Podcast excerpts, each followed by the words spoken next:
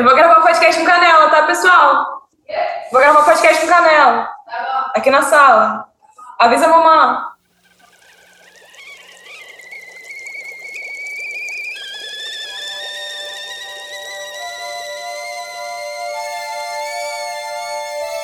Olá!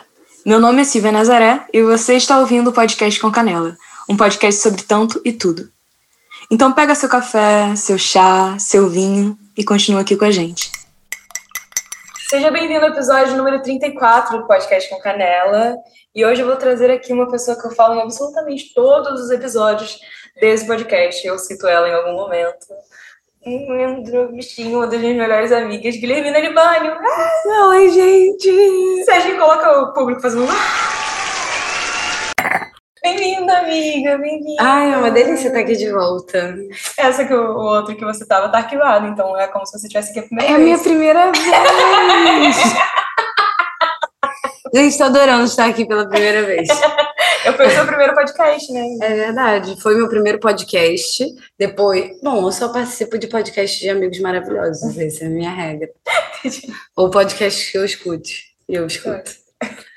É... Ai, tô feliz de estar aqui, eu gosto de falar, né? Você Eu sabe. gosto de te ouvir. Ah, é por isso que a gente fica papeando por É isso, muito. Geralmente a gente não muito, grava, A gente não grava. mas A gente tentou fazer um podcast, inclusive, e não deu, deu certo. super errado, gente. Eu era um pai horrível, ausente pro nosso podcast. Mas tudo bem. O importante Tudo é que tá- as portas estão sempre abertas do podcast com Canela, sempre que quiser vir. Depois vamos falar sobre assuntos é, aleatórios, temas específicos, mas hoje eu quero falar de você. Porque afinal de contas, todo assunto enfia você de alguma forma. Então vamos começar falando de você. Eu queria ter preparado um releasezinho estilo mano a mano, sabe? Aham. Tipo, tipo a- alô, alô, alô, Rafa, alô. é. Esse aqui, essa Guilhermina Libânio, ela. Meu Deus, que, que o Mano Brown nunca ouça. Mano Brown, é com todo respeito e admiração. É, Zé Marrom acabou de chegar aqui. Meu filho só não derruba as coisas, tá? É, Obrigada. ele ronca um pouco, gente, mas ele é ótimo. Bom, é, a Guilherme, eu conheci a Guilherme, ela era minha calor em artes cênicas na PUC. É, a Guilhermina, ela é atriz, ela escreve também, ela se maquia muito bem, ela é muito bonita e muito fotogênica. Está atualmente no ar com é, Fuzue e no Globoplay com Finn e na Disney Plus com... Ah, isso aqui não? Co- Como é que Tudo começa? igual, só que não. Tudo igual, só que não. eu não. Eu não escrevi, então eu tô indo por cabeça aqui pra você ver o quanto eu te é ótima. Não é? Aham. É amor. Ai, vendeu super meu peixe. Depois eu tenho que fazer um pix de 1.200. Só de- um cachezinho é uma porcentagem, amiga. Só- Um cachê assim, direito já Só tá. pelo elogio. E é, primeiro eu queria te perguntar, amiga, uma coisa que é. Você tá cansada de sempre ser chamada pra falar sobre gordofobia? Amiga, eu tô exausta. Não aguento mais. Fazendo um parêntese aqui, óbvio que eu sei da importância de falar sobre gordofobia, porque é isso, a gente ainda está enfrentando todas essas questões, né? E são questões muito latentes para mim também.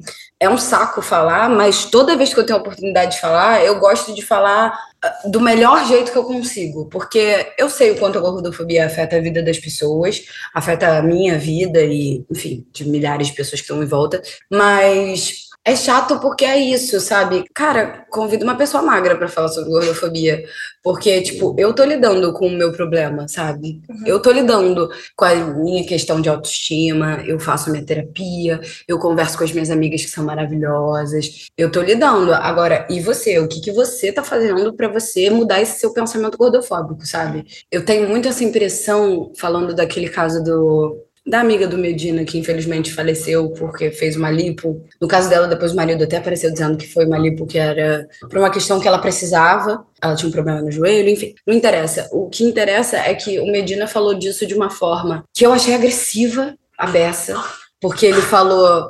Ai, mulheres, vocês precisam, algo do tipo, né? Vocês precisam parar com essa pressão, a gente precisa voltar a, a ver corpos, corpos reais. Negros, vocês precisam parar. Exato! É exato! Exato! Quem que você tá culpabilizando, sabe? E aí a, a, a Júlia Pitaluga, que é uma jornalista, uma mulher gorda também, retuitou esse texto e falou: Cara, em que momento você está se implicando nisso?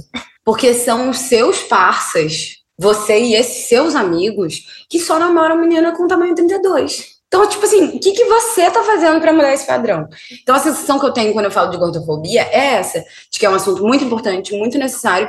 Mas, assim, por que, que eu tô falando disso? Por que, que vocês não chegam para diretor de novela e perguntam para eles por que, que a protagonista deles não é gorda?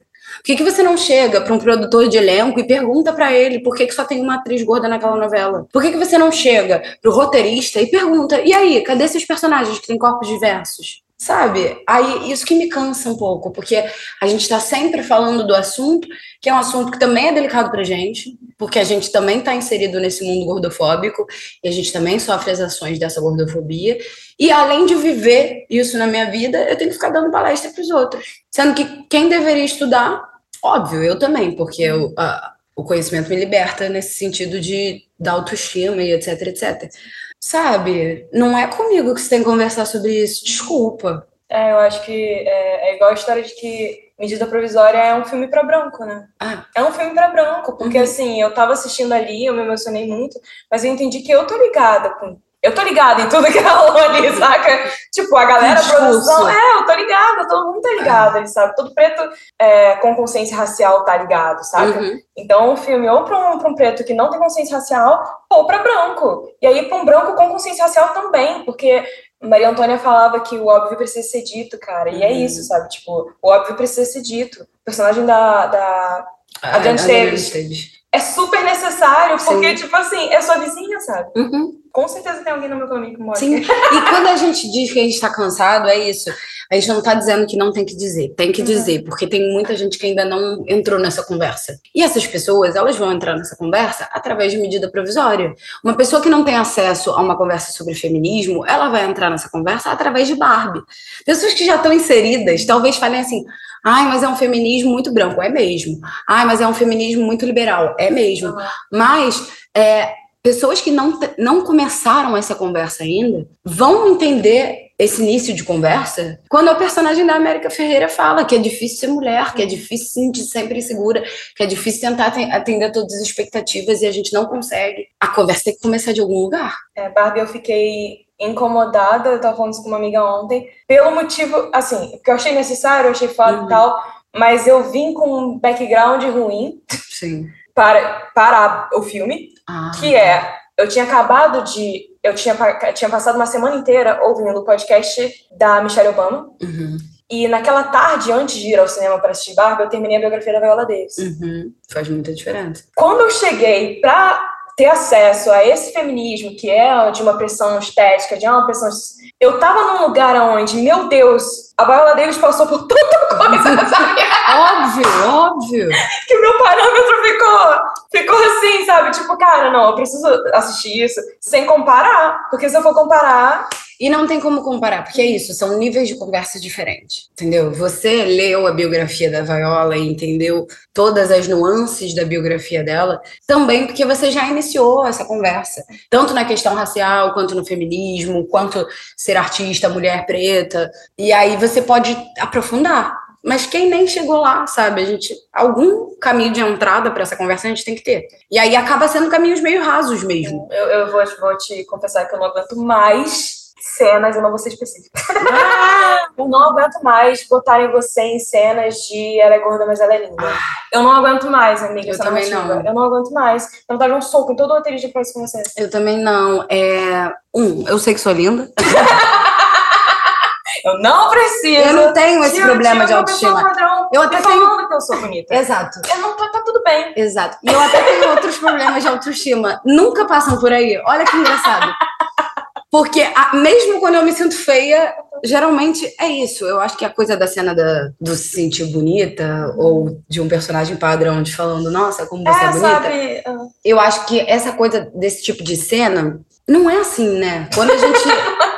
Tipo, quando a gente fala das nossas inseguranças para alguém, não é assim. É num quarto com uma amiga que a gente fala que a gente se sente feia é mais delicado, a coisa é mais delicada. E aí eu acho que quando vem esse tipo de cena, um me dá uma preguiça, porque eu acho que a gente pode falar tanto mais. Se você quer falar sobre o corpo gordo e as dificuldades, a gente pode falar sobre várias coisas. No fundo, no fundo, no dia a dia, na vida prática, pouco importa se você me acha bonito ou não, porque eu não lido só com você. É, infelizmente. É, é. Nossa, ainda tem isso.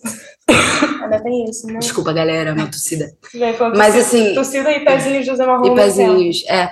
Mas assim, é isso. A... Ótimo que meus amigos e minha família me achem linda, mas o problema é muito maior, assim, a gordofobia que eu lido não é essa. E tem pessoas que lidam, né? Tem pessoas que têm problema dentro de casa com isso. Não tô falando que é fácil, nem que a gente deve ignorar. Só tô falando que é tão mais profundo, sabe? É no teste que eu nem, nem sou chamada para fazer e não querem saber se sou boa atriz ou não. Já não tenho o corpo que esperam, então pouco importa se eu serviria para aquele papel ou não. Que é aquele papel na cabeça de alguém tem que ter aquele corpo. Eu acho que serve pouco para a vida prática, se você quer falar sobre gordofobia. Acho que para quem tá fazendo é sempre um lugar de por que, que essa personagem que não tinha nenhuma questão, quando porque assim, quando é uma personagem que tem essa questão posta, suave, tranquilo, ok. Mas é, ser uma personagem que não tem essa questão posta é tipo, por que, que eu tô fazendo essa cena? Sabe, em que momento ela se sentiu insegura e por que, que isso não foi construído? Porque se for construído,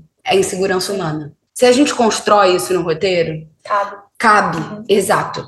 Agora, uma cena solta falando. E Ai, eu acho tão início dos anos 2000, quando a gente via o filme da Lindsay Lohan e da Amanda Bynes, sabe? pois é. Onde alguém, alguém alisava o cabelo dela, tirava o óculos e elas ficavam tão maravilhosas. É, eu É acho isso. 2023, eu acho Aham. que já esgotou essa conversa. Não dá pra gente avançar essa conversa. Eu acho que se você quiser provar pro público que eu sou bonita, seria mais importante e relevante que você me desse um papel legal. Com uma história construída. Com uma história que faça o público olhar pra mim e falar: nossa, ela é bonita. Nossa, eu entendi porque que aquele mocinho tá apaixonado por ela. É tipo em Heartstopper, na, na... Eu não vi ainda a terceira temporada. Não, mentira. Eu tô atrasada com, Enfim. com Sex Education. Ah, Em Você Heartstopper. fez assim? É, é porque eu fiz.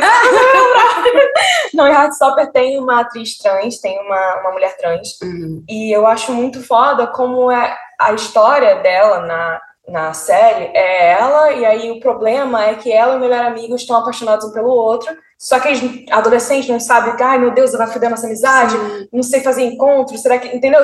E é tudo um problema.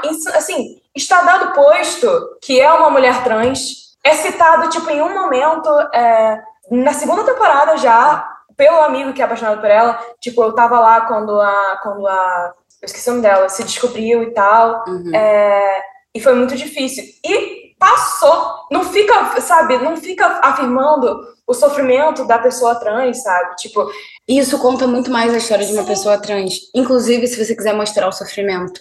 Porque aí você já cria empatia pelo público.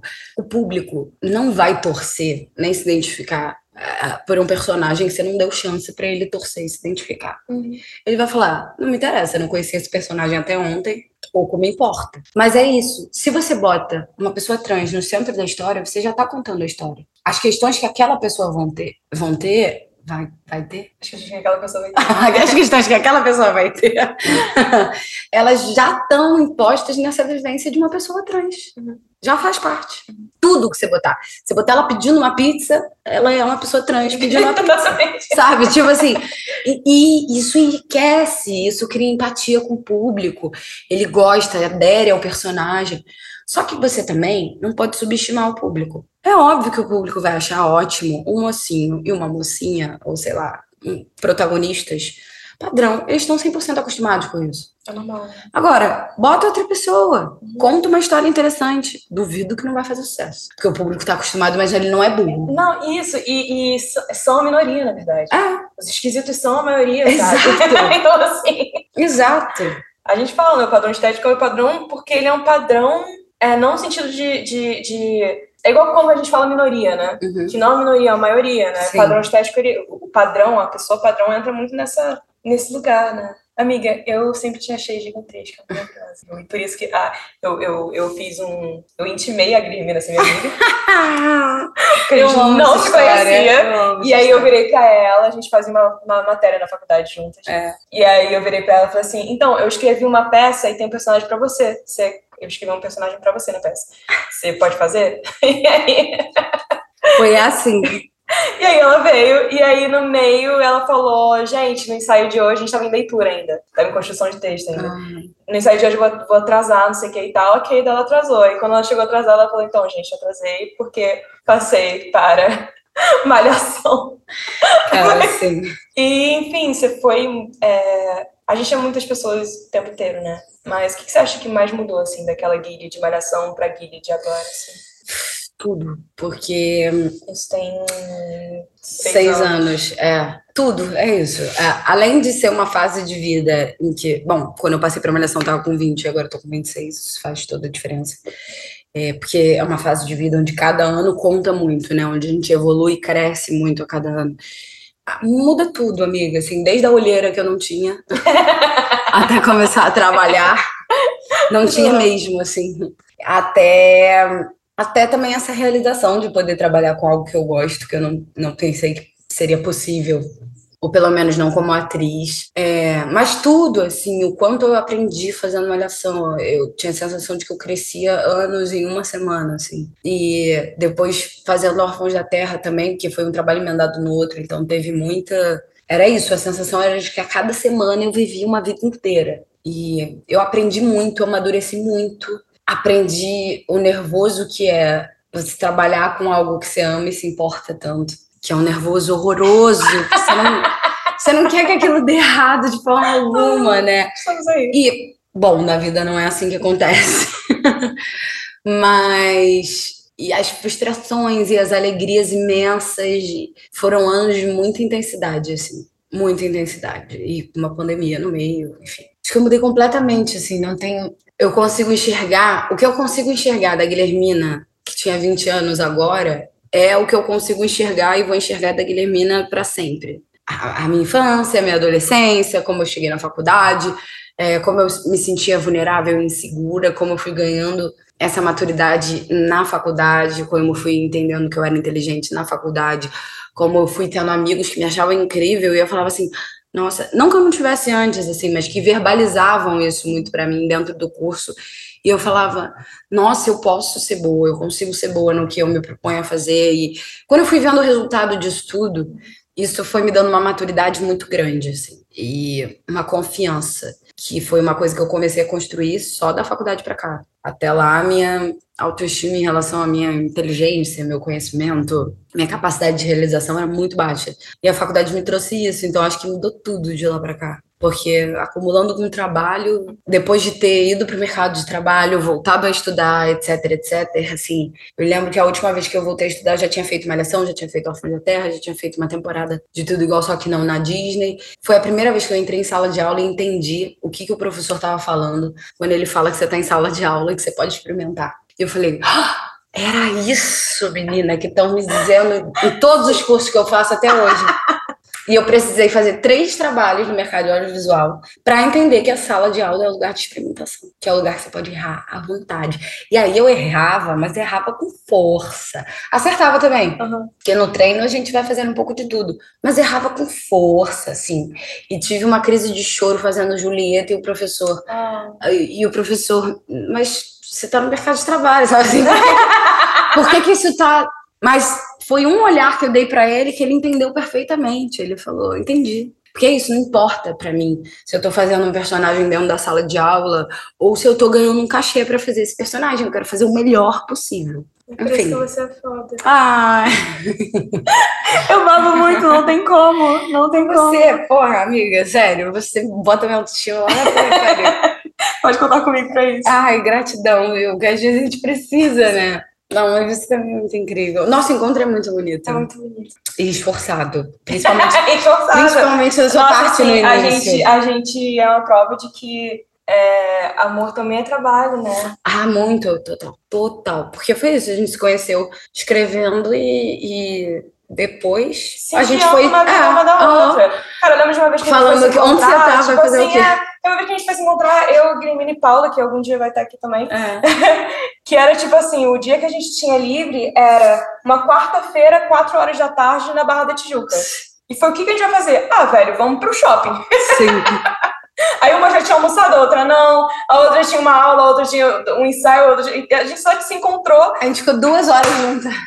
tomando um sorvete fofocando. Sim, porque é isso também. A amizade na vida adulta gera esse esforço, porque todo mundo tem compromisso, mil coisas para fazer. Ainda mais na fase que a gente tá, uma fase de muita relação. Inclusive, você sente falta do teatro? Nossa, como eu sinto falta do teatro, porque é um outro lugar de experimentação, assim. Eu adoro TV muito mais do que eu pensei que eu gostaria. É, porque eu sempre gostei de assistir TV, mas sempre vi as entrevistas dos atores com muita acreditando muito no que eles estavam falando. Então sempre soube que era difícil, que era desgastante, que se trabalhava muito, seis dias na semana, 12 horas por dia. Sempre soube de tudo isso. Então eu achei que eu ia gostar de TV, mas não entendi exatamente o lugar de experimentação artística que a TV poderia me trazer. E fazendo, eu fiquei encantada, fiquei apaixonada, entendi que esse ritmo de fazer muito, às vezes é muito desgastante, mas também é muito bom, porque você ganha uma propriedade do personagem que é outra, que você exercita muito o fazer dele. É, então, fiquei, assim, apaixonada pela TV. E aí, depois desse tempo de carreira fazendo muito audiovisual, me dá uma falta do palco, assim, nessa uhum. minha volta à faculdade, eu também eu falei, nossa, que delícia pegar esse texto, trabalhar ele por dias e dias e dias, e semanas e semanas e semanas. Decorar ele com calma e fazer ele com calma, e experimentar com calma. E o teatro tem essa calma que, mesmo quando é um teatro mais corrido, né, a gente tem três meses para ensaiar, botar a peça em uhum. cartaz, e é um outro tempo, é não são 20 cenas por dia. É, você pode o texto várias vezes, né? Isso, e aí eu acho que dá um tempo de dilatação e de profundidade que é outro. Pra gente que está em cena, então é muito diferente. Na TV, você tem que ter um nível de concentração muito alto para você conseguir conectar com o seu colega e fazer aquela cena fluir, como no teatro, né? É, é fazer aquela cena para quem está de fora parecer de fato uma conversa. Você precisa de muita concentração para isso. E eu acho que no teatro, como você constrói um pouquinho todo dia, essa concentração ela também vai sendo construída. Não que você não precise de concentração no teatro, mas você não tem que chegar lá e na hora você tem que entregar tudo o que você pensou e estudou ontem. Você já elaborou aquilo vários dias. Então, quando você vai entregar aquela ideia, é outra coisa. Quando você vai dizer aquele texto, ele está na pele, você já estudou muito aquilo. É, é diferente, te bota num outro lugar, num lugar de conexão para quem é ator sabe, assim, quando você conecta com outro ator é e começa a falar aquele linda, texto é. e você não lembra mais que você é você, nossa senhora! Mas isso é melhor do que muita coisa na vida. O Zé Marrom tá concordando. O Zé Marrom tá concordando. Filhote, você pode não latir agora, por favor? Na moralzinha, a gente tá gravando. Vem cá. Ele tá. Ok. é, voltando. Ah, uma coisa que me veio na cabeça agora que não tá na, não tá na pauta. Tem algum ator ou alguma atriz que você nunca trabalhou que você tem vontade de trabalhar? Amiga, muitos. Muitos, muitos, muitos. Não vale Fernando Montenegro. Ai, droga. Fernando Montenegro, eu falei. Não importa se não vale. Mas Fernando Montenegro. Alguém menos óbvio. Óbvio. É, amiga, ninguém vai ser. Não vai ser óbvio para você, né? Mas para os nossos amigos que nos escutam no podcast com Canela ah, Fernanda Torres, André Beltrão, Wagner Moura. Tem muita gente, eu assisto muita TV, né? É. Então, tem tanto a galera da TV quanto do cinema. Tem pessoas que eu já trabalhei que eu gostaria muito de reencontrar, como Marco Rica, Eliane Jardine. É, eu, eu tenho muita vontade. Ah, Vladimir Brista, tem uma galera. Lázaro, porra, imagina Nossa, fazer um trabalho com Lázaro. Lázaro. Deve, tá aí, pô, enfim, tem uma galera, assim, eu não consigo te, Lázaro, te dizer. Lázaro e Thaís são outras duas pessoas que eu cito bastante nesse podcast. É, é. Mas também tem que citar, né, amor, realiza. E não consigo te dizer exatamente quem, assim, mas se eu tivesse que dizer alguém, com certeza, seria André Beltrão e Fernanda Torres, porque são Nossa, atrizes da, um sonho. E são atrizes da, das quais eu bebo muito na fonte, assim. Eu gosto de ver muito elas fazendo e como elas fazem para fazer, porque... se alguém quiser fazer um remake de Entre Tapas e Beijos, chama, chama Nossa, a gente Eu já faz. sei as falas. Eu já sei. a gente faz, viu? Amor, eu sou muito pronta. É, estou muito pronta. Não, mas é, mas é isso, assim, eu acho que a Fernanda e a Andrea são atrizes que eu teria vontade de contracenar por beber muito na fonte. A Fernanda faz umas coisas que tem uma cena de fim que é num capítulo que é uma cena mais curta, assim, uma cena que. Não, não spoiler. Não, não. No máximo deve ter dois minutos é, que ela faz com o irmão dela. Cara, eu vi aquela cena e ela era tão boa, tão boa, que por um segundo eu descolei da série, assim. Falei, como alguém pode ser tão boa numa cena de dois minutos? Corriqueira, sabe? Uhum. E aí, quando eu olho essas pessoas, eu penso, nossa, é esse tipo de atriz que eu quero ser. E elas fazem teatro, elas Ai, fazem TV, elas fazem cinema, eu quero fazer Uhum. tudo. Sou ambiciosa, quero fazer tudo. Fazer Quero tudo. ter um teatro com uma, com uma amiga tal Porque qual, Marieta e A gente Andréia vai! A gente vai morar junto em Copacabana quando a gente fizer 80 anos. Porra, A gente vai abrir um teatro juntas, vai dar tudo certo. A gente só tinha que pegar a vibe fitness da Andréia Beltrão, Nadar no mar. nadar no mar, e a gente pode acoplar com a vibe fitness da Fernanda Torres é e nadar no mar e fazer yoga. A yoga eu já faço. O mar eu Eu tenho não um faço de nenhum dos dois. A minha mãe fala que mar não tem cabelo. Justiça. Entendeu? Eu tô, segurar, tipo- né? É. Entendeu? Tô me dando Entendi, desespero é no mar. Heloísa Jorge, um beijo enorme porque ela nada no mar também. Ah, por isso que a Heloísa Jorge é incrível. Tá entendendo? Outra mulher que eu queria contracenar. Ai, Heloísa Jorge, que sonho. Eu, eu dividi sete com ela, três segundos, nossos personagens não se cruzavam. Mas assim, ai, que sonho de mulher. Tem episódio com a Heloísa Jorge, episódio 32 do podcast com Canela tem a Heloísa Jorge. Inclusive, gente, assistam o fim na Globoplay. Não estou sendo patrocinada. Não, mas deveria. Mas assim, assistam, vai ver Heloísa eu, Jorge, Guilherme. Heloísa Jorge, que tá brilhante. Marjorie está. Nossa, que escândalo. Meu Deus! Majoriciano. Eu ia ficar, eu ia tremer de, de contracenar com ela, tá? E vou te dizer, Fábio Assunção contracenei no fim, mas queria contracenar de novo. Viu? Não tem a menor condição de fazer essa lista. Todo mundo que é bom ator, eu quero contracenar, amor. Porque eu não sou boba, eu quero gente boa na minha volta. Amiga, obrigada por ter vindo, viu? Eu sou muito, Ah. muito, muito, muito orgulhosa de você. E, é, Amiga, eu fico tão feliz. E quando você, você falou, meu Deus, eu vou fazer um podcast sobre você, pra apresentar você para as pessoas que eu falo muito de você. Eu falei, meu Deus, co- como assim? Só que não ouve, detalhe. Ai, que mentira, cara! Que mentira, eu tô atrasada. Amiga, eu tô atrasada. Você tá em qual episódio, amiga? 10. Esse aqui é o 34. Amiga, eu tô atrasada. Mas eu é ouço. 35? Acho que é o 35. Eu falei no É o início, gente. 35, é o 35. Mas, porra, me sinto desculpada Tá agora. tudo bem, você tem direito. Maravilhosa, maravilhosa. Não, mas eu fico muito feliz, porque, assim, você é uma pessoa que me inspira muito nesse lugar de botar suas ideias no mundo, sabe? Muito. Assim, você, tudo que você planeja, pensa e cria, você bota no mundo. Você dá um jeito de lançar sua música, lançar seu clipe, lançar seu podcast, fazer a sua peça. Isso é tão enriquecedor. Ter uma pessoa assim do meu lado é tão foda, porque me motiva, sabe? Porque eu sou uma pessoa que fala beça e dá conselho pros amigos e faz as, as coisas e tal. Mas eu, eu tenho muita dificuldade de botar meus planos e minhas ideias no mundo, sabe? E ter você por perto, ter pessoas como o Pablo que botam, escrevem suas ideias e falam, vou fazer. Vai que algum outro maluco gosta. Porque é assim Porque que assim funcionam as exatamente, coisas. é isso. É assim. Vai ter um doido que vai ser Sempre tem um doido que se identifica, sabe? E, e é só botar uma cara que alguém vai poder ver, gostar, não gostar, mudar, fazer. E eu acho isso muito, muito potente, assim. Eu acho que é uma coisa de mulher criadora muito inspiradora. Eu fico feliz de ser Obrigada. sua amiga, de estar desse lado. É.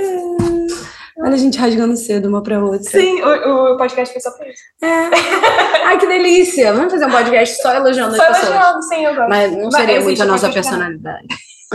Não seria a nossa personalidade. Não vamos mentir aqui pro nosso público, dizendo que fazer um podcast só elogiando seria a gente. Não, a gente que fazer metade, metade. Mas aí 50%. a gente não tem esse grupo de Começa falando advogados bem, pra nos... ativam um sininho e falam assim, ok, agora pode falar mal. A gente não tem esse grupo de, advoga... de advogados para proteger a nossa integridade. Então a gente fala só bem. Exatamente, o microfone. o que a gente quiser, a gente guarda pra gente, fala no off. Tem uma coisa que eu não faço há muito tempo nesse podcast, eu vou fazer por você. Hum. Que é gravar a música que a pessoa fala nessa pergunta depois.